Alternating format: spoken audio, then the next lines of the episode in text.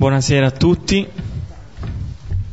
Possiamo prendere il Salmo 32-31, che su questa Bibbia è pagina 546.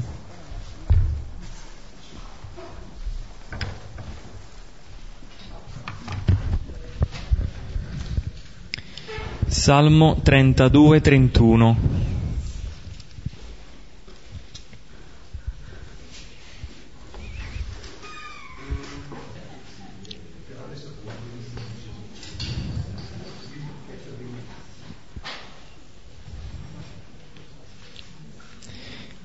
Nome del Padre, del Figlio e dello Spirito Santo.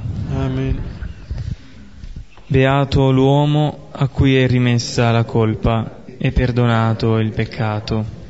Beato l'uomo a cui Dio non imputa alcun male e nel cui spirito non è inganno.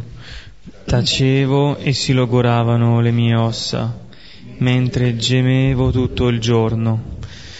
Giorno e notte pesava su di me la tua mano, come per arsura d'estate inaridiva il mio vigore. Ti ho manifestato il mio peccato, non ho tenuto nascosto il mio errore. Ho detto, confesserò al Signore le mie colpe, e tu hai rimesso la malizia del mio peccato. Per questo ti prega ogni fedele nel tempo dell'angoscia. Quando irromperanno grandi acque, non lo potranno raggiungere. Tu sei il mio rifugio, mi preservi dal pericolo, mi circondi di esultanza per la salvezza. Ti farò saggio, ti indicherò la via da seguire. Con gli occhi su di te ti darò consiglio. Non siate come il cavallo e come il mulo, privi di intelligenza. Si piega la loro fierezza con morso e briglie, se no a te non si avvicinano. Molti saranno i dolori dell'empio, ma la grazia circonda chi confida nel Signore. Gioite nel Signore ed esultate giusti, giubilate voi tutti retti di cuore. Gloria, Gloria al Padre e al Figlio e allo Spirito Santo, come era nel principio, ora e sempre, nei secoli dei secoli. Amen. Ecco, Paolo cita questo salmo nel capitolo quarto della lettera ai Romani eh, lo cita per parlare della gratuità della salvezza di Cristo. E quindi noi questa sera seguiamo questa interpretazione di Paolo e quindi non intendiamo questo salmo come un semplice salmo penitenziale, ma come un canto di ringraziamento per la gratuità del perdono. La gratuità del perdono. E infatti tra le righe, tra i versetti di questo salmo traspaiono essenzialmente due sentimenti. Non solo l'amarezza per il peccato, ma anche la gioia del perdono. E il Salmo si, si, presenta tutto come tutto in, inserito in una cornice, perché sia i primi che gli ultimi versetti cantano questa gioia. E volevo cogliere la vostra attenzione su, su tre verbi dei primi versetti. Rimessa la colpa, perdonato il peccato e non imputa alcun male. Alcune, tra- alcune traduzioni uh, cambiano leggermente questi, questi verbi. Compare prima il verbo togliere, tolta la colpa, e questo togliere è un portar via. Dio porta via il peccato dall'uomo, lo libera da un peso, tolta la colpa poi perdonato il peccato. Ecco, invece di perdonato, alcune traduzioni preferiscono coperto, coperto il peccato, ed è un coprire nel senso di ignorare, di nascondere. Significa che Dio, portando via il peccato dall'uomo, lo ignora, lo butta via, lo nasconde, lo cancella. E poi non imputa, cioè questo peccato che ci viene tolto non ci pesa come un fardello, come un debito da, da pagare prima o poi. Cioè, Dio non ce la fa pagare per le nostre mancanze, è questo che ci dice. E all'interno di questa cornice, ecco, i due momenti principali sono i primi versetti, dal versetto 3 al versetto 7, dove appunto c'è questa autobiografia del salmista. Il salmista racconta la sua conversione, parte dal racconto del tempo del peccato, quando era disperato, e arriva a questo momento culminante della confessione. Ti ho manifestato il mio peccato, ho detto confesserò al Signore le mie colpe. Ecco, la svolta che salva è questo riconoscersi peccatori, questo riconoscersi mancanti e il farlo conoscere a Dio. L'oggi, il presente, è proprio questa possibilità di fare verità dentro di sé e di poi farla conoscere a Dio. E qui ritornano i verbi di prima. Ora è l'uomo, è il peccatore che non copre, cioè che non nasconde il suo peccato. E ritorna anche tu hai tolto, hai rimesso la malizia del mio peccato cioè tu mi hai liberato. Qui il salmista non parla di, di un senso di colpa, di un rimorso, di un ripiegamento su se stessi, ma parla di una confessione, che è un parlare, è un rapporto tra persona a persona. E poi la, la seconda parte, versetti finali, dove il salmista parla di un educarsi, ecco, a vivere diversamente e il salmista qui chiaramente ci dice che chi fa esperienza di questo perdono gratuito desidera offrire l'insegnamento a tutti quelli che vivono le grandi acque del peccato. Quindi come abbiamo visto già in altri casi, anche qui una storia personale si trasforma in un insegnamento universale e anche il racconto del Vangelo di questa sera parlerà di una storia personale che ha ancora molto da dirci. Capitolo 5 di Luca, dal versetto 17 al versetto 26. Ecco, ci addentriamo un po' al centro di questo capitolo dopo eh, aver visto la guarigione del lebroso la volta scorsa, vedremo qui un'altra guarigione che però Gesù interpreterà in senso pieno, non solo la guarigione di una malattia, ma anche la riconciliazione con Dio di questa persona. Dopo aver eh, operato alcune guarigioni, l'indemoniato, la suocera di Pietro, altre guarigioni, e dopo aver eh, chiamato il primo gruppo di persone a seguirlo, ecco che Gesù opera queste guarigioni. Abbiamo visto già la volta scorsa che eh, nella stessa guarigione del lebroso c'erano dei passi che lo stesso Simone che Gesù aveva chiamato veniva invitato di fatto a compiere, a vedere che il proprio peccato, Signore allontanati da me che sono un peccatore, diventava invece il motivo dell'avvicinarsi del lebroso Gesù. Se vuoi puoi sanarmi. Ecco allora ci troviamo qui eh, all'interno di un racconto di guarigione che vedremo poi eh, richiamerà un'altra guarigione che vedremo più avanti e queste due guarigioni formano come una cornice. All'interno di questa cornice ci sono delle controversie di Gesù con i farisei sul digiuno, sul sedere mensa, sul sedere mensa eccetera, e al cuore eh, di questi brani le parabole sul nuovo e sul vecchio. Qui ci, trovi, ci troviamo in questa parte del, del Vangelo di Luca, una parte che ha a che fare soprattutto come interlocutori immediati il popolo di Israele. E ascoltiamo il brano. Luca 5, 17, 26. E avvenne in uno di quei giorni Egli stava a insegnare e stavano seduti farisei e maestri della legge, i quali erano venuti da ogni villaggio della Galilea, della Giudea e da Gerusalemme. e c'era una potenza del Signore perché lui guarisse. Ed ecco degli uomini che portano sul letto un uomo che era paralizzato e cercavano di portarlo dentro e di porlo al suo cospetto. E non avendo trovato come portarlo dentro a causa della folla, saliti sul tetto lo calarono attraverso le tegole insieme al lettuccio in mezzo davanti a Gesù. E vista la loro fede, disse, Uomo, ti sono rimessi i tuoi peccati e cominciarono a ragionare gli scribi e i farisei, dicendo, Chi è costui che proferisce bestemmie?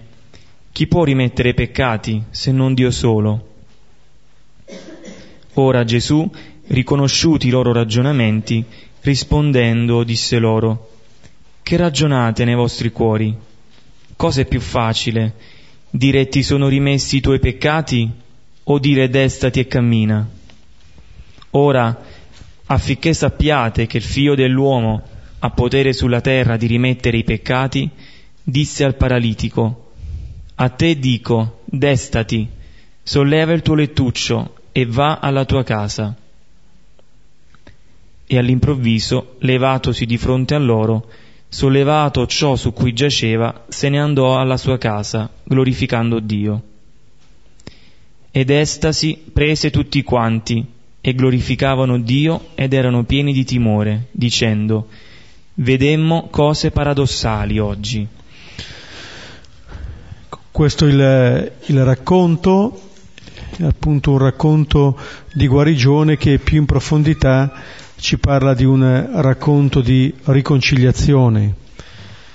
Qui eh, siamo già eh, in presenza di una di queste eh, controversie, siamo, veniamo a conoscere un po' le mormorazioni che si fanno verso Gesù e possono essere appunto sul, sul digiuno, sul mangiare con i peccatori, sul lavorare per mangiare di sabato.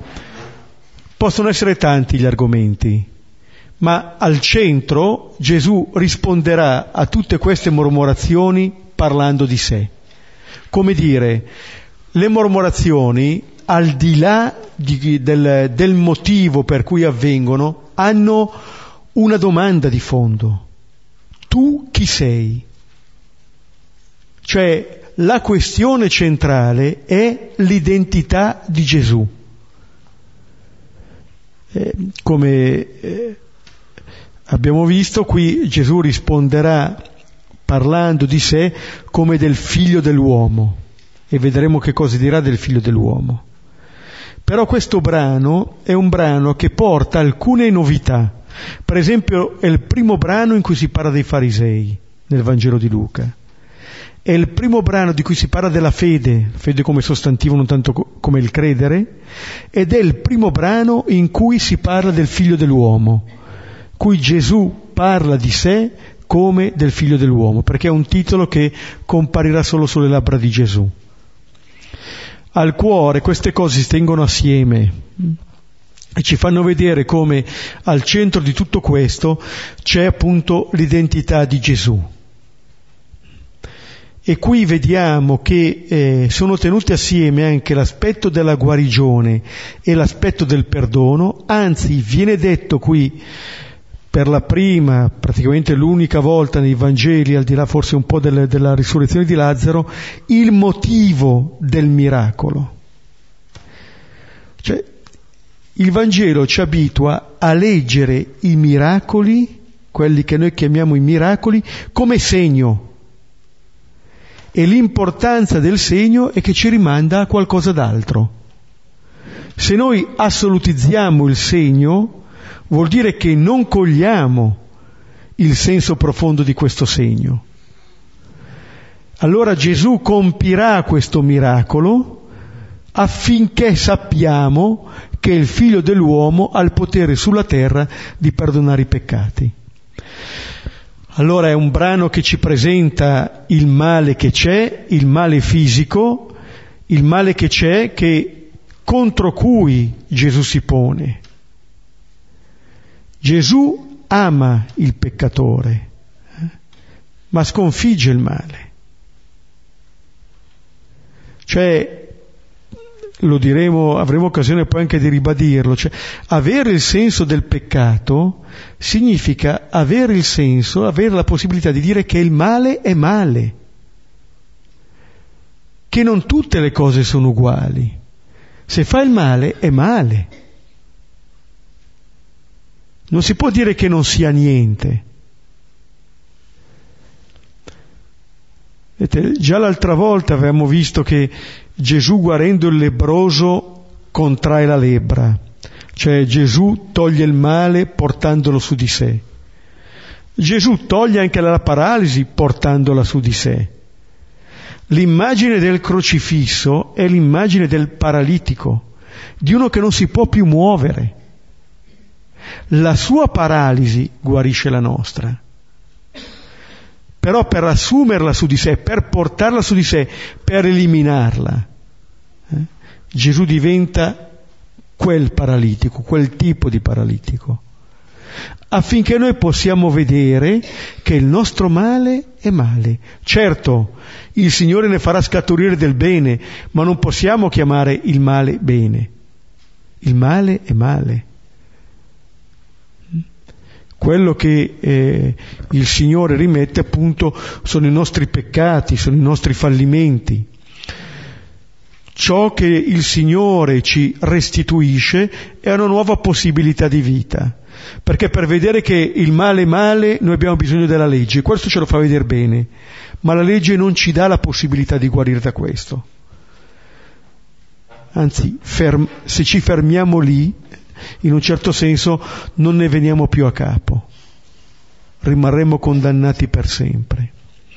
E invece Gesù, eh, nel, nella guarigione che fa, nel rimandare questa persona anche a casa sua, ci dice che ci restituisce alla nostra identità più piena, ce la ridona. Il ritornare verso questa casa è il ritornare verso la nostra identità. E allora vediamo adesso i vari versetti. Versetto 17. E avvenne in uno di quei giorni. Egli stava a insegnare e stavano seduti farisei e maestri della legge, i quali erano venuti da ogni villaggio della Galilea, della Giudea e da Gerusalemme e c'era una potenza del Signore perché lui guarisse. Ecco. E avvenne, questo è uno dei modi tipici con cui Luca apre alcuni racconti, alcuni eventi, e avvenne, e accadde. Cioè eh, gli eventi di Dio sono eventi che non si programmano, sono realtà che accadono. Cioè noi possiamo ehm, prendere la parola, leggerla e vediamo che cosa è accaduto. E questo è un esercizio che è indispensabile. Però un altro esercizio indispensabile è abituarci a leggere anche la nostra vita come una parola di Dio perché Dio agisce anche nella nostra vita e a volte proprio leggendo le cose che ci accadono ci viene data la possibilità di vedere che cosa il Signore mi sta dicendo, avere uno sguardo di fede. Queste parole di Luca e avvenne non, non è tanto una formula per dire bene adesso continuiamo, ma è come un campanello d'allarme per dire apri gli occhi perché quello che accade qui lo può interpretare nella luce giusta e vedere come il Signore sta agendo non solo in questo giorno, in uno di quei giorni, ma anche in quel giorno in cui stai ascoltando questa parola. E avvenne. In uno di quei giorni egli stava ad insegnare. Allora qui eh, vengono dette le due attività principali di Gesù insegnare e guarire. Insegnare e guarire. La stessa parola di Gesù è una parola che guarisce, è una parola terapeutica. La parola di Dio è sempre stata una parola creatrice, ciò che Gesù dice è qualcosa che porta vita per coloro che lo ascoltano. E poi eh, si dice, alla fine di questo primo versetto, c'era una potenza del Signore perché lui guarisse. Ecco, c'è una parola e c'è una potenza, una dinamis che guarisce. Il Signore è colui che continuamente riporta vita. Questo è il suo servizio sino alla fine. Insegnare e guarire, insegnare e guarire. La potenza del Signore è questa. Il potere del Signore è quello di guarire, di sanare. E anche la parola del Signore è una parola che crea. Ecco, avere delle parole e dei gesti che creano, che portano vita. In questo distinguiamo. La prima parola che Dio dice nella Bibbia è sia la luce. È un comando di essere, di vita. E lui sta lì ad insegnare e stavano seduti farisei e maestri della legge. Ecco, qua è la prima volta che compaiono eh, queste figure, questi farisei e maestri della legge che poi appunto eh, già il versetto 21 chiamerà gli scribi.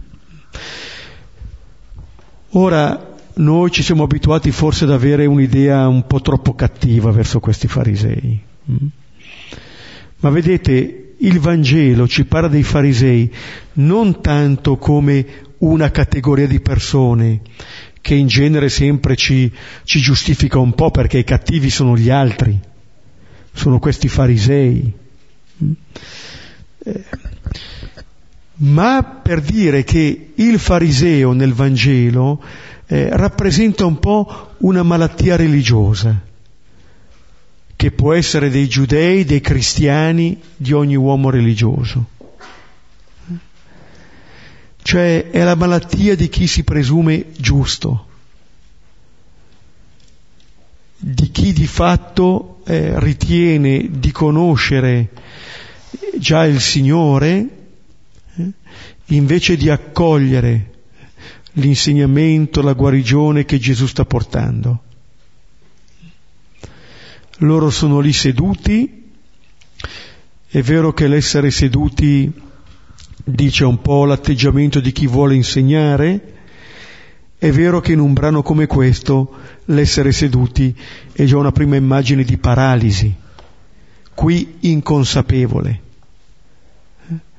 perché ciò che paralizza non è solamente il peccato, ma è quel peccato un po' più nascosto che è la presunzione di essere giusti. E sono venuti, dice, eh, eh, dice Luca, da ogni villaggio, dalla Galilea, della Giudea, da Gerusalemme, un po' da dove si svolgerà il ministero di Gesù, fino anche da Gerusalemme, dove si concluderà l'esperienza terrena di Gesù. E questi farisei che sono lì seduti intorno a Gesù rappresentano un po' anche simbolicamente quello che la legge può fare. C'è un attaccamento, c'è un vivere la legge che può rappresentare uno schermo tra noi e il Vangelo, tra noi e Gesù. Diventa un ostacolo a conoscere davvero Gesù. Chi si rifugia nella legge, chi si rintana nella legge, nell'obbligo, nel precetto, nel divieto, rischia di non farci accedere al Vangelo. E se noi interpretiamo in questo modo la nostra relazione con Dio, rischiamo di non conoscere quel Dio che Gesù ci rivela. Allora si ritrovano lì, venuti da ogni villaggio, eh, e sono lì quasi attorno a Gesù a fare quasi da schermo, da ostacolo. Ci sono tanti modi in cui, magari senza esserne consapevoli, possiamo fare da schermo tra Gesù e le persone. o ci possono essere tante difficoltà che possiamo incontrare, tanti ostacoli tra noi e il Signore. Vediamo i versetti 18-19. Ed ecco degli uomini che portano su un letto un uomo che era paralizzato e cercavano di portarlo dentro e di porlo al suo cospetto e non avendo trovato come portarlo dentro, a causa della folla, saliti sul tetto, lo calarono attraverso le tegole, insieme al lettuccio, in mezzo davanti a Gesù. Presentati un po' i farisei e i maestri della legge, Luca presenta un altro gruppo di uomini, un altro gruppo di persone. Ed ecco degli uomini. Cioè non ci sono solamente i farisei lì, ci sono altre persone che sono mosse da altri motivi, che sono mossi dalla fede, dalla fiducia, eh, dalla certezza che Gesù può guarire. Questi cosa stanno facendo? Stanno portando sul letto un uomo paralizzato e cercano di portarlo dentro, cercano di portarlo da Gesù. Sanno che perché la situazione di questa persona si sblocchi, c'è bisogno che questa, pers- che questa persona venga incontrata da Gesù. Però eh, non riescono, non riescono a portarlo dentro. Allora, da un lato c'è il gruppo dei farisei, dall'altro c'è questo gruppo di persone che si dà da fare e poi c'è questo uomo paralizzato che diventerà poi con Gesù il protagonista di questo brano, tanto è vero che lo coleranno in mezzo davanti a Gesù. La paralisi di questo uomo ci rappresenta una vita che non è piena. L'uomo che è fatto per stare in piedi, per camminare, in un certo senso siamo fatti per raggiungere uno scopo, per andare in una direzione, per avere un desiderio, bene, questo uomo è paralizzato, da solo non ce la fa. Allora è una malattia che rappresenta anche la nostra situazione, la nostra situazione di fallimento. Non riusciamo a essere come vorremmo, come desidereremmo. Non riusciamo a camminare non riusciamo a raggiungere ciò che vorremmo raggiungere. Dipendiamo da altri. Ecco, questi che si fanno carico di questa persona rappresentano bene eh, ciò che l'uomo è chiamato a fare.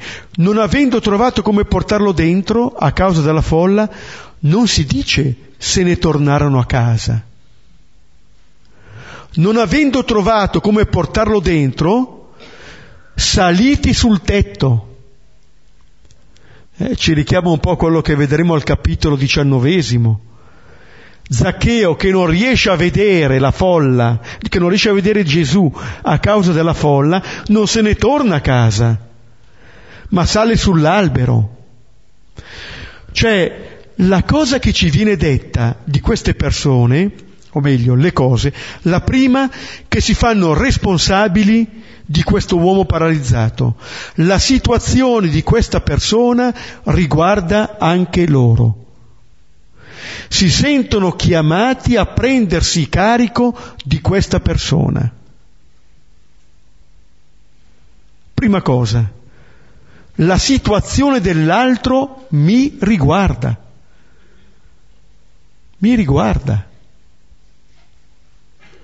e mi chiama a scoprire la vocazione alla fraternità, non tanto che l'altro è mio fratello, quanto che io sono chiamato alla fraternità nei confronti dell'altro. Poi, questi uomini si sentono chiamati a portare avanti questo loro desiderio, a non abbattersi di fronte a un ostacolo non riescono a portarlo dentro, va bene, non si danno per vinti. Non cercano una facile scusa, eh beh no, no, non è per me. Lo vedremo anche con la parabola del seminatore. Può essere facile dire, eh beh, non ce la faccio, e avere l'alibi per tornare indietro, oppure dire, eh ma guarda chi c'ho davanti, come faccio? Non è colpa mia, ma non ce la faccio, non posso. In un certo senso, la responsabilità che hanno preso nei riguardi di questa persona li rende capaci non solo di rispondere a questa persona, ma anche di trovare quelle capacità in loro stessi di escogitare quei mezzi che forse non si aspettavano nemmeno loro. Come dire, facendosi carico della situazione di un'altra persona, questi si vedono pronti a scoprire forse delle qualità che nemmeno sapevano di avere. Possono andare sul tetto, saliti sul tetto, lo calano attraverso le tegole. Anche questa è un'immagine molto bella. È un'immagine che possiamo anche interpretare simbolicamente. Se la legge ci impedisce di arrivare al Signore, ci sono altre strade possiamo essere calati dall'alto o possiamo calare dall'alto. Se la legge, non dovrebbe essere questo il senso della legge, ma se la legge diventa un ostacolo, beh saltiamo l'ostacolo. Qui abbiamo Tommy Cottatellucci che è un campione nella corsa ostacoli. Ha vinto le gare della sua scuola. 110 eh? ostacoli. Ecco allora la possibilità. Allora si cala dall'alto, oggi abbiamo letto un brano degli Atti degli Apostoli, l'altro libro di Luca, in Atti 10, dove prima dall'alto in visione Pietro vede che scende la, la tovaglia. Cioè proprio perché dall'alto scende, diciamolo, la grazia, allora si diventa capaci di relazioni nuove anche su questa terra. Il principio viene dal fatto che eh, viene calata questo oggetto a forma di tovaglia, eh, lo calano attraverso le tegole insieme al lettuccio. Quel lettuccio lì che è un po' il simbolo della legge ci rende consapevoli del fatto che noi siamo lì immobili, che non ce la facciamo, abbiamo piena consapevolezza, ma non ce la facciamo a essere liberati. Paolo in Romani 7 dice appunto questo non faccio il bene che voglio, ma il male che non voglio. Sono consapevole di questo, ma sono consapevole anche del fatto che da solo io non ce la faccio. Sono consapevole di non fare il bene che voglio e di fare il male che non voglio. Ma la legge, che è un pedagogo, come dice Galati 3:24, mi rende consapevole di questo, ma non mi dona la possibilità di vivere pienamente. Questo è veramente un dono, una grazia. E allora loro lo calano, vedete, in mezzo davanti a Gesù. Queste persone sanno quello che vogliono. Vogliono che questo loro amico paralizzato possa essere messo lì, in mezzo, davanti a Gesù. E guardate, questa casa diventa in questo modo un simbolo potente della Chiesa. La Chiesa al suo centro Gesù e il peccatore.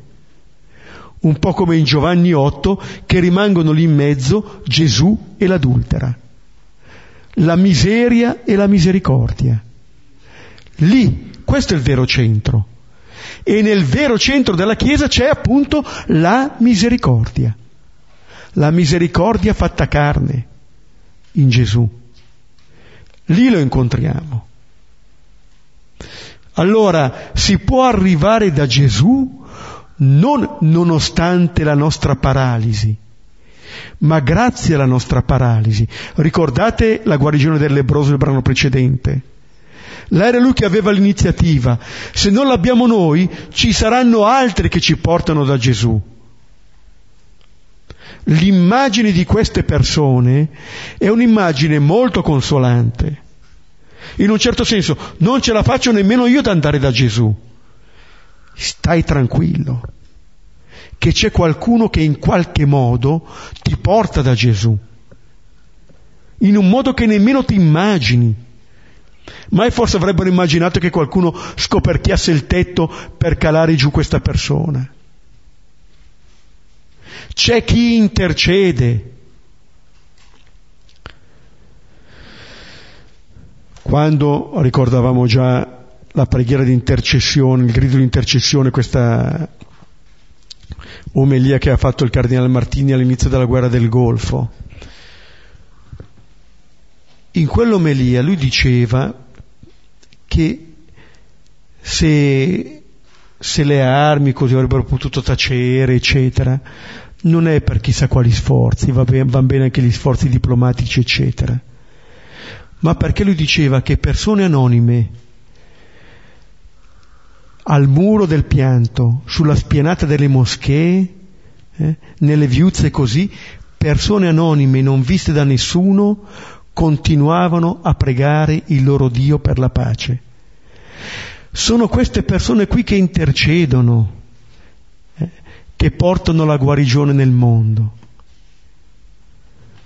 Queste sono le preghiere, queste sono le persone che ci calano dal tetto queste sono le persone che in tanti modi ci portano davanti a Gesù. E questo è il più grande servizio che noi possiamo rendere alle persone, portarle davanti a Gesù.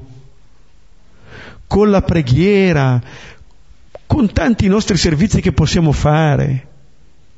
Sant'Ignazio negli esercizi spirituali, nella notazione quindicesima, dice che colui che dà gli esercizi come servizio più grande che può fare è quello di mettere a contatto diretto, immediatamente, cioè senza mediazione, il creatore con la creatura, la creatura con il creatore.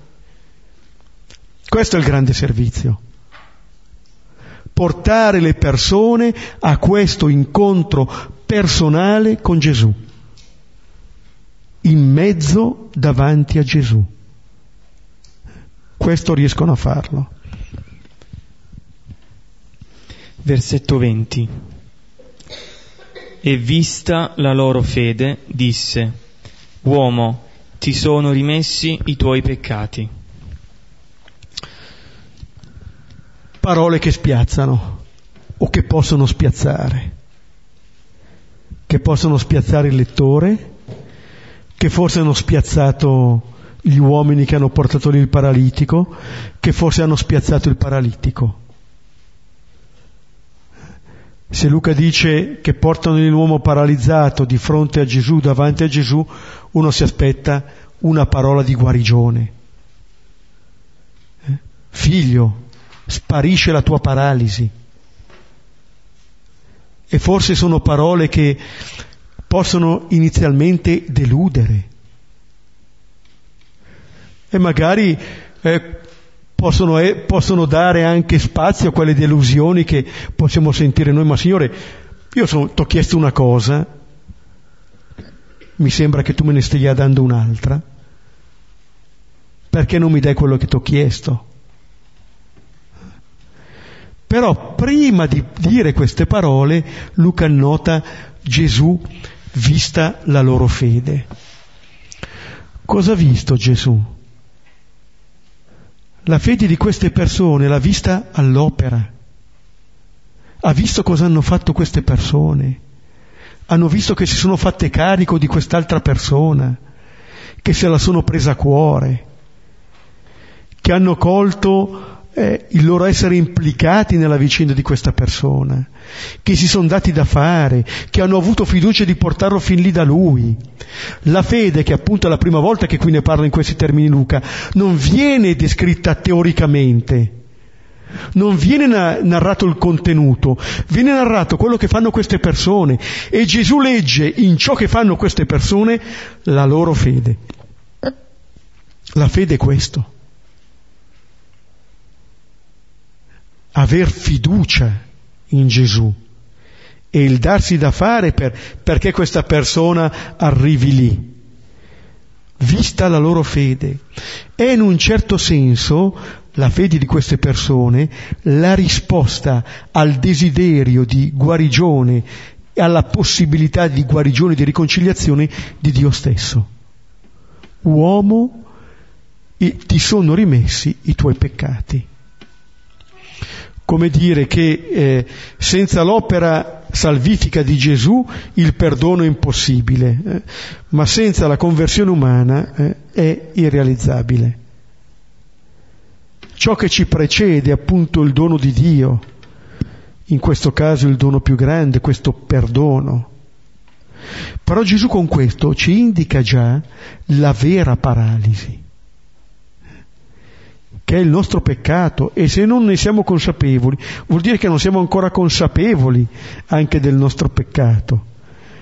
I peccati cos'è se non la rottura delle nostre relazioni fondamentali? con Dio, con gli altri, con noi stessi, con la natura, basta andare a, a prendere Genesi 3. Uno dei significati che in ebraico ha il termine peccato è proprio quello del fallimento, uno che fallisce il bersaglio, come una freccia che non arriva sul bersaglio, come una persona che manca la propria realizzazione. Questo è il peccato. Il peccato non è la disobbedienza a un comando arbitrario è il fallimento della propria vita, questo è il peccato. Creati per la vita, noi falliamo la nostra vita. Vogliamo metterci come Adamo al posto di Dio e ci ritroviamo invece eh, così, con i nostri limiti che non riusciamo nemmeno ad accettare. Ti sono rimessi Ecco, vedremo, e qui è, come dire, è Dio che rimette i peccati, come poi diranno anche i farisei. Ma questa parola di Gesù, eh, questa parola che diventa una parola operante di Gesù, ci dice anche che questo potere, lo dirà Gesù stesso, è anche suo. Mm? Allora questo peccato che segna la rottura della nostra relazione fondamentale con Dio è ciò che ci paralizza ciò che ci impedisce di essere pienamente noi stessi. Non è che il Signore ci voglia chissà come, vuole che cresciamo secondo la nostra verità più profonda. Il peccato è il vero ostacolo. In un certo senso nemmeno lo sono i farisei che sono lì davanti a Gesù. Ci riportiamo dentro i nostri ostacoli, le nostre paralisi quelli fuori forse ce ne rendono ancora un po' più consapevole. Però di fatto questa è, eh, è la nostra difficoltà. E il fatto che Gesù dica ti sono rimessi i tuoi peccati ci dice già da subito eh, la gratuità di questa riconciliazione. Gesù vede la situazione di questa persona e dice i tuoi peccati sono stati rimessi per la fede di quelle persone che l'hanno portato fin lì, ecco che viene perdonato il peccato. E vediamo adesso la reazione degli scribi e dei farisei. Versetto 21. E cominciarono a ragionare gli scribi e i farisei, dicendo, Chi è costui che proferisce bestemmie? Chi può rimettere peccati se non Dio solo? Ecco, gli scribi e farisei che sono lì cominciano a ragionare. Vedete, la prima domanda è quella un po' centrale. Chi è costui? Eh?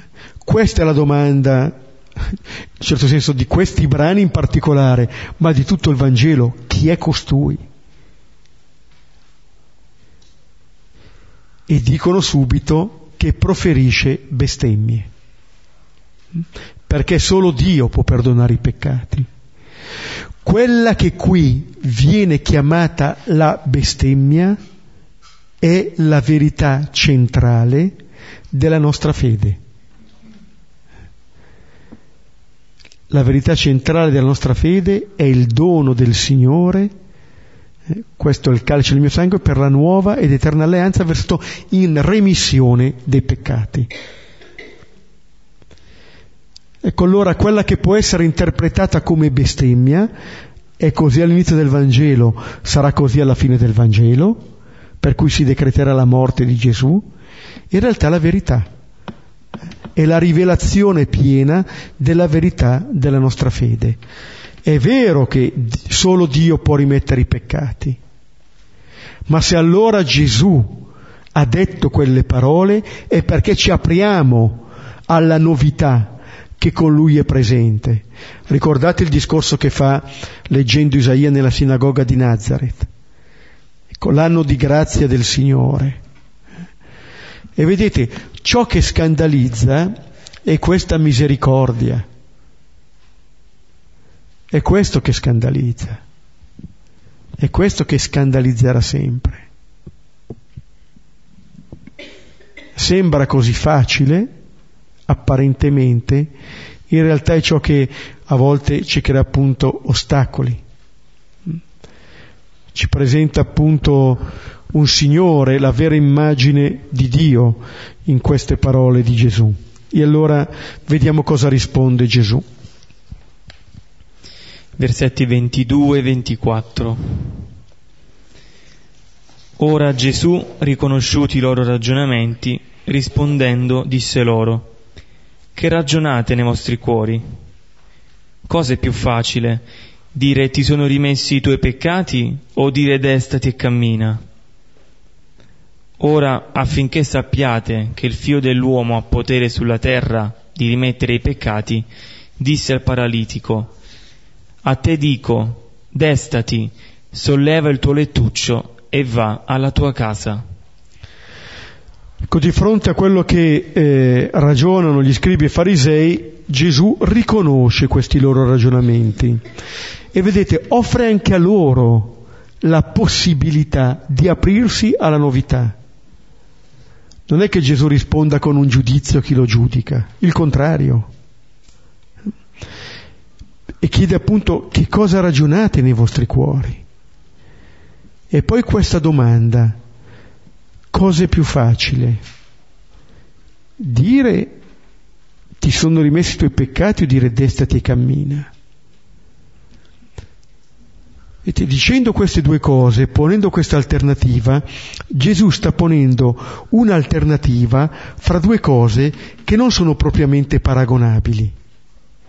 Perché la guarigione la potrò constatare, ma il perdono non è verificabile, controllabile come la guarigione.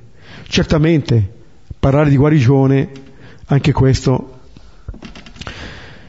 Però Gesù dice qui appunto il motivo di questa guarigione e dice un po' il senso di tutti i miracoli, affinché sappiate che il figlio dell'uomo ha potere sulla terra di rimettere i peccati. Il potere del Signore non è quello di compiere delle cose umanamente strabilianti per sé, ma il potere del Signore è quello di rimettere i peccati. Vedete, è un potere completamente diverso dal potere dell'uomo. Mentre il potere de- secondo l'uomo è un potere che domina, che in un certo senso, in un modo o nell'altro, toglie vita ad altri, il potere del Signore è un potere che toglie il peccato, cioè che mi ridà vita. E il figlio dell'uomo, qui è un'espressione che riprende da Daniele 7, il figlio dell'uomo ha questo potere. In Daniele 7 è quest'uomo che giudica. Il giudizio del Signore è questo, quello di rimettere i peccati. Allora, questa è la rivelazione che qui Gesù fa. Questo è il potere. E guardate, questo potere è un potere pari a quello di far risorgere dai morti. Perdonare significa davvero offrire una nuova possibilità di vita. Notate, stiamo, in questo capitolo quinto siamo partiti da Simone che dice sono un peccatore, dal lebroso e adesso vediamo questo paralitico.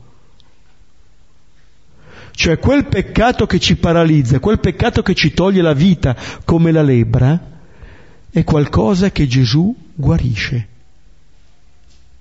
Sta dicendo Gesù che il nostro peccato non è l'ultima parola, ma che può diventare il luogo privilegiato in cui conosciamo la verità del Signore. Lì lo conosciamo.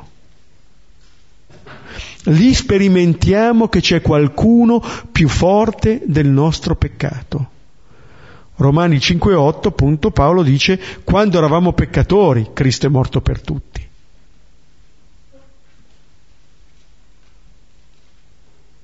O Galati 2.20 questa vita nella mia carne la vivo nella fede del figlio di Dio che mi ha amato e ha dato se stesso per me. Questa è la nostra vita vivere in questa fede qui. Allora dicendo questo significa appunto riconoscere l'amore con cui siamo amati. E poi dice al paralitico, a te dico, proprio perché sappiamo, destati, solleva il tuo lettuccio e va alla tua casa. Qui usa, e lo vedremo anche nel versetto seguente, i verbi che Luca userà per la risurrezione, destati, solleva il tuo lettuccio, tu ora puoi portare ciò che prima ti portava. Il Signore rimette in piedi le persone e lo rimanda alla sua casa. Vedete che liberazione il Signore compie? Veramente rende restituisce l'uomo a se stesso. L'andare verso la sua casa significa questo. Non lo tiene nemmeno lì con lui. Come dire, hai la possibilità. Ti restituisco la tua identità. Ti dono ciò che sei. Un po' come il risorto, no? che fuori dal sepolcro chiama Maria col suo nome e lei si accorge che quello è il risorto. Lo riconosciamo così il Signore. Quando noi veniamo restituiti a noi stessi, noi stiamo facendo l'esperienza della risurrezione nostra e della risurrezione di Gesù. Il frutto pieno della risurrezione è esattamente questo. E va alla tua casa. Vediamo gli ultimi due versetti assieme. E all'improvviso levatosi di fronte a loro, sollevato ciò su cui giaceva, se ne andò alla sua casa, glorificando Dio. Ed estasi prese tutti quanti, e glorificavano Dio ed erano pieni di timore, dicendo, Vedemmo cose paradossali oggi. Con l'improvviso levatosi, questo è l'altro verbo di risurrezione, di fronte a loro, non più solo davanti a Gesù, ma di fronte a tutti. Come dire che la vita che ci restituisce Gesù, che ci ridona Gesù, è una vita che possiamo vivere davanti a tutti, da persone risorte, sollevato ciò su cui giaceva. Può prendere questo suo lettuccio e se ne torna alla sua casa. Allora, da un lato dice se ne torna alla sua vera identità. Dall'altra parte, vedete, perdonati così, possiamo ritornare alle nostre vicende. Cioè il perdono che Gesù ci offre, la guarigione che Gesù ci offre, diventa il principio di vita nuova lì dove viviamo. È possibile vivere le nostre relazioni a partire dal dono che abbiamo ricevuto. Anzi, siamo chiamati a vivere le nostre relazioni quotidiane, domestiche, a partire dal dono che abbiamo ricevuto. È bello questo Gesù che ci rimanda a casa nostra, che non ci porta chissà dove. Eh. Se vogliamo andare chissà dove abbiamo altri strumenti. Eh.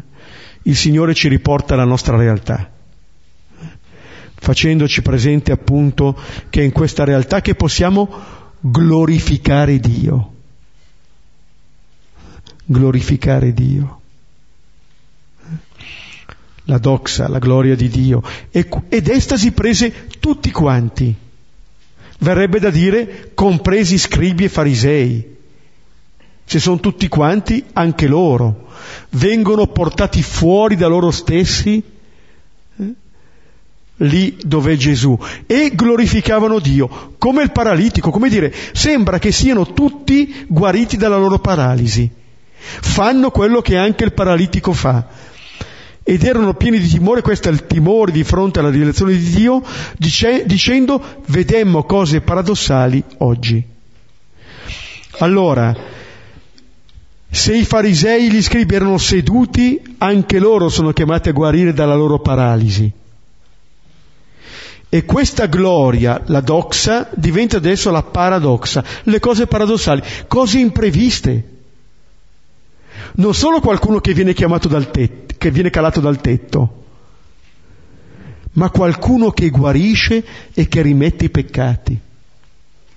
Uno potrebbe dire, non l'ho visto, non posso verificare, posso verificare che è guarito, eh? non posso verificare il perdono. Però vedete, c'è quest'ultima parola, oggi, oggi. Allora, dietro questo avvenimento, questo brano comincia dicendo e avvenne in uno di quei giorni e termina con oggi. Cioè, uno di quei giorni in cui Gesù ha compiuto questo diventa l'oggi in cui Gesù compie questo per me lettore che leggo questo testo, per me credente che ascolto questo testo. Quello che è avvenuto per il paralitico avviene per me oggi. Uno può dire non lo vedo il perdono, è vero, non lo vedi ma se tu hai provato a fare l'esperienza di perdono nella tua vita, sta sicuro che quell'esperienza lì, anche se non la vedono, tu te la porti dentro e vedrai che prima o poi anche gli altri la vedranno. Non tanto da chissà quali cose, ma perché vedrai che questo perdono ricevuto diventerà in te principio di vita nuova che ti porterà a fare le cose che questi uomini hanno fatto. Questo è allora il compimento di questa parola. È quell'oggi che avevamo già sentito in, eh, nel capitolo quarto, nella sinagoga di Nazareth. Oggi si è compiuta questa parola nei vostri orecchi. Oggi, Luca 2, è nato per voi il Salvatore. Cioè, noi siamo contemporanei di questa parola. Se accogliamo questa parola oggi, questa parola ci trasforma, ci guarisce dalle nostre paralisi, ci rende capaci di destarci, prendere su ciò su cui giacevamo e tornare a casa nostra. Allora stesso, la stessa estasi, lo stesso stupore eh, è ciò che è chiamato anche a colpire ciascuno di noi in modo che anche noi possiamo glorificare Dio. Allora possiamo fermarci su questo brano, rileggerlo e condividere.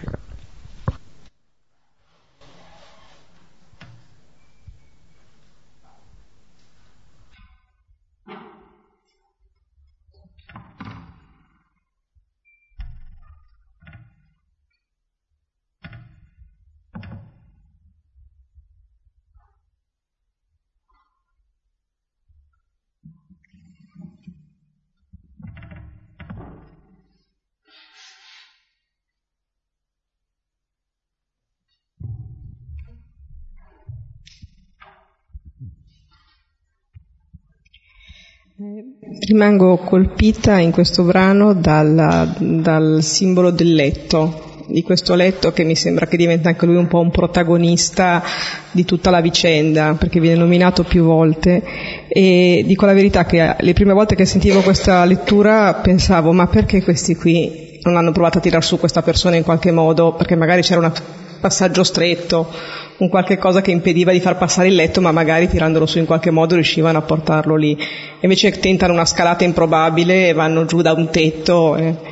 E dall'altra parte c'è questa parola di Gesù che, c'è questa, Gesù che vede la loro fede, cioè non vede né il loro ingegno, né la loro determinazione, né la loro astuzia, ma vede la fede.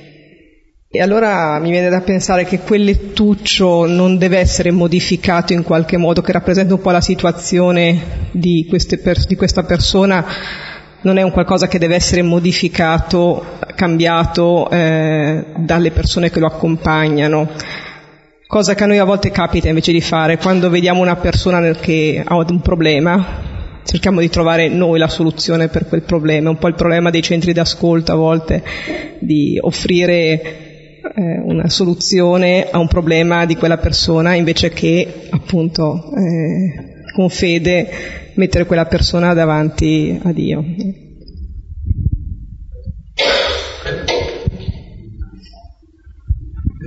Scusa Beppe, sempre rimanendo sul letto, stasera eh, eh, mi piaceva la, la, eh, intanto il cambiamento, che da letto diventa del lettuccio che alla fine diventa quella cosa, cioè un, viene sminuito sempre di più, però in questa diminuzio non viene abbandonato quando è diventato inutile, viene preso e portato via. Cioè, nonostante, cioè, eh, vieni aperto al futuro dalla salvezza, ma questo non vuol dire sradicarti dalla tua storia. E la tua storia te la porti dentro e non è assolutamente inutile anche se è diluita. Diceva questo.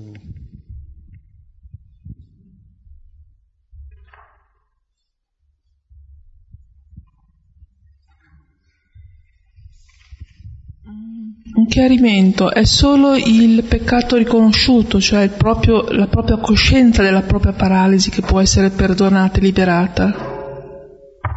Oppure eh, si può essere liberati anche dal peccato di cui non si è consapevoli? Diciamo che se non c'è consapevolezza non c'è neanche peccato eh, in, certo, in senso stretto. Piena avvertenza, deliberato consenso, materia grave, queste sono le... Però al di là di questo, penso che questo eh, mi dà l'occasione, questa eh, domanda, di mm, portare un chiarimento, perché questo, eh, questo del peccato, no, quello, quello, che Gesù chiama qui peccato, è appunto il, mm, la misericordia su tutti, che ne siamo consapevoli o meno, questa è la cosa. Dall'altra parte Gesù dicendoci queste parole ci richiama eh, un po' anche a una distinzione, no? che io dico così, tra senso del peccato e il senso di colpa. Eh? Qua si parla un po' del senso del peccato, cosa che secondo me oggigiorno ce n'è abbastanza poco, mentre c'è un grandissimo espandersi del senso di colpa, perché il senso del peccato è avere coscienza del nostro fallimento, della nostra rottura di relazione. E eh, riconoscere il proprio peccato è qualcosa che noi siamo chiamati a fare davanti a qualcuno, in questo caso davanti a Gesù, ed è qualcosa che apre il futuro, riprendo un po' le cose che diceva adesso anche Massimo, no? il fatto che nel modo in cui Gesù perdona, lo sguardo non è solamente tanto sul passato, di questa persona qui, ma è veramente l'aprirgli un futuro, no? un rimetterlo in piedi. Adesso estremizzo abbastanza, ma il senso di colpa è qualcosa che noi avvertiamo di fronte a noi stessi, eh? non di fronte ad un altro, di fronte a Gesù, di fronte agli altri. Ed è qualcosa che ci rinchiude, ci imprigiona nel nostro passato. Non sono stato come avrei voluto essere o dovevo essere e lì rimango. Come dire, ma nessuno, cioè, sembra quasi che mi devo perdonare io, ma io non mi perdonerò mai così. Non ce la farò mai. Eh? E allora invece il, il sentirsi dire, uomo, ti sono rimessi i tuoi peccati veramente è un altro che ti dice quelle parole e tu le senti vere. Eh? E allora questo è ciò che viene, eh, viene cioè rimesso tutto ciò che ci impedisce di realizzare la nostra vita. Il peccato è quello che ci impedisce di realizzare la nostra vita. Da Genesi 3 noi pecchiamo perché veniamo ingannati, noi facciamo il male pensando che sia bene. Questo è l'inganno. È astuto il serpente. Eh? Però in un certo senso questo ci libera, ci propone una possibilità nuova, nuova. Eh? Anzi, in un certo senso, vedete, come se Gesù con queste parole andasse a fondo anche della malattia di questa persona, di che cosa rappresenta quella malattia lì. E vedete, perché poi non solo sboccia questa persona, ma anche tutti quelli che sono lì. Cioè è una guarigione che ormai non riguarda più solo quella persona lì, riguarda tutti. E perché al centro, al centro di quella casa c'è appunto la misericordia.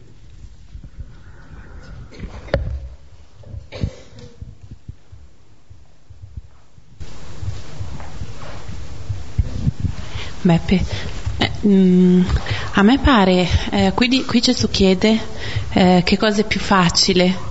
A me sembra che tutte e due siano difficili.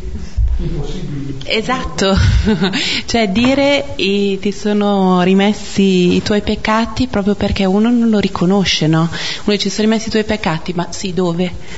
Quando? come lo...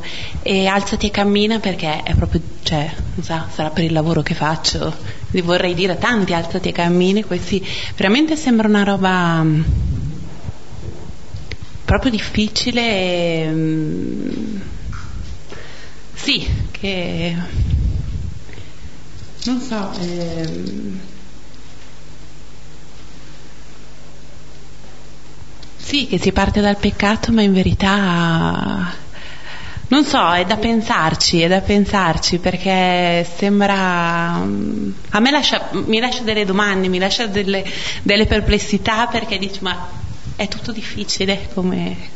Non so, è una suggestione. Più che difficile è impossibile perché Gesù fa una cosa che per un pagano è impossibile, quella di guarire. Per un giudeo è blasfemo perdonare i peccati sono due cose di per, di per sé impossibili. Però quello che Gesù fa in questo caso è dire guarda, quello che voi vedete è segno di qualcosa che non vedete, ma che non per questo è meno reale. Eh? Guardate, io penso che senza bisogno andare al piccolo principe, eh, però io penso che nelle cose che noi facciamo tante cose non si vedono. Mm? Tante cose non si vedono. L'amore che uno può mettere in una cosa non è detto che si veda. Non so come... Ma questo non vuol dire che non ci sia. Eh? E i cambiamenti che avvengono in noi, quelli più profondi, non sono visibili Anzi, a volte abbiamo la percezione di rendere visibile quella parte che non è ancora cambiata, pur magari volendo eh, rendere l'altra. Che lasci domande, certo, ma vedremo come questo ritorna in tutto il Vangelo, perché questo è un po' il centro. Eh? E anche la domanda che si fanno, chi è dunque costui o che si crede di essere costui? Di fatto poi loro la mettono lì così questa domanda, ma questa è la vera domanda. Eh? Noi a volte abbiamo già messo sulle nostre sovrastrutture, abbiamo già le risposte pronte per tutte, ma se ci mettessimo lì anche noi... Mm. Se, aspetta, se trovo un, sempre un versetto di Luca però negli atti, atti 13, 38, 39, vi sia dunque noto, fratelli, che per opera di Lui vi viene annunziata la remissione dei peccati e che per Lui chiunque crede riceve giustificazione da tutto ciò da cui non vi fu possibile essere giustificati mediante la legge di Mosè. Questo è quello che avviene l'annuncio e la remissione dei peccati. Questo brano qui mi fa sempre venire in mente, non so se è in questo Vangelo, la donna che gli tocca la veste, eh, perché mi, sembra, mi sembrano dei casi, non so, come di ostinazione, di, di insistenza, eh, come se fossero un po' dei privilegiati questi, che mh, hanno più fede degli altri. Eh, questo, come dire, se arrivo a toccargli la veste sono a posto, oppure se riusciamo a portarglielo davanti è fatta.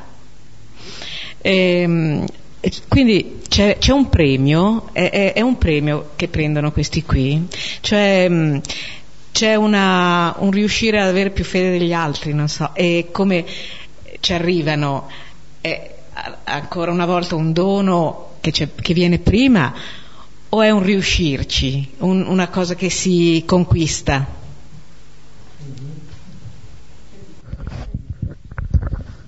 Premio no. Cioè, anche quella, arriveremo alla, all'emorroissa, anche una che dice così, uno direbbe, ma guarda questa qui, be- bella roba, eh? Vai a rubare, vai a rubare il dono senza farti nemmeno accorgere. Una la condanna, una che va lì sapendo che quello che può trasmettere è solo la sua impurità. L'unica cosa che non ha di mira penso sia il proprio merito, perché anzi, non solo non ha nessun merito, ma non avrebbe nessun titolo per andare da Gesù. Nessun titolo. E anche questi che vanno lì, Gesù vede la loro fede, non perché chissà quali meriti hanno, vedono che cosa stanno facendo questi qui. Eh?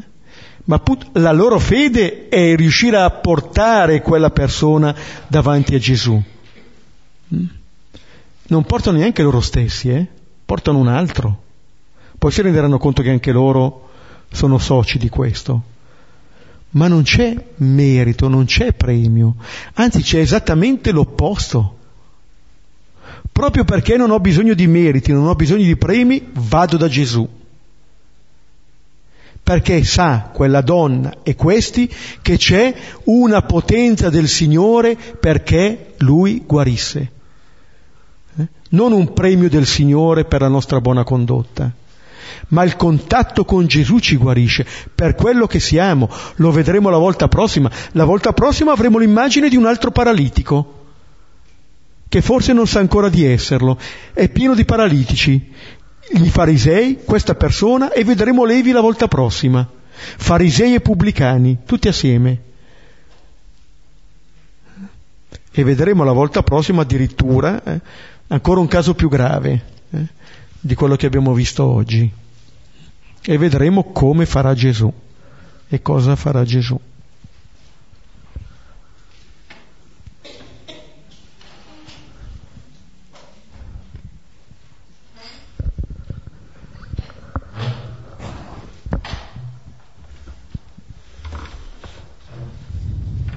Allora anche noi questa sera come chiediamo al, al Signore di aiutarci a, a sollevare il nostro lettuccio e diciamo insieme, Padre nostro che sei nei cieli, sia santificato il tuo nome, venga il tuo regno, sia fatta la tua volontà, come in cielo così in terra. Dacci oggi il nostro pane quotidiano e rimetti a noi i nostri debiti come noi li rimettiamo ai nostri debitori e non abbandonarci alla tentazione, ma liberaci dal male. Nel nome del Padre, del Figlio e dello Spirito Santo. Ci vediamo martedì prossimo, buona serata a tutti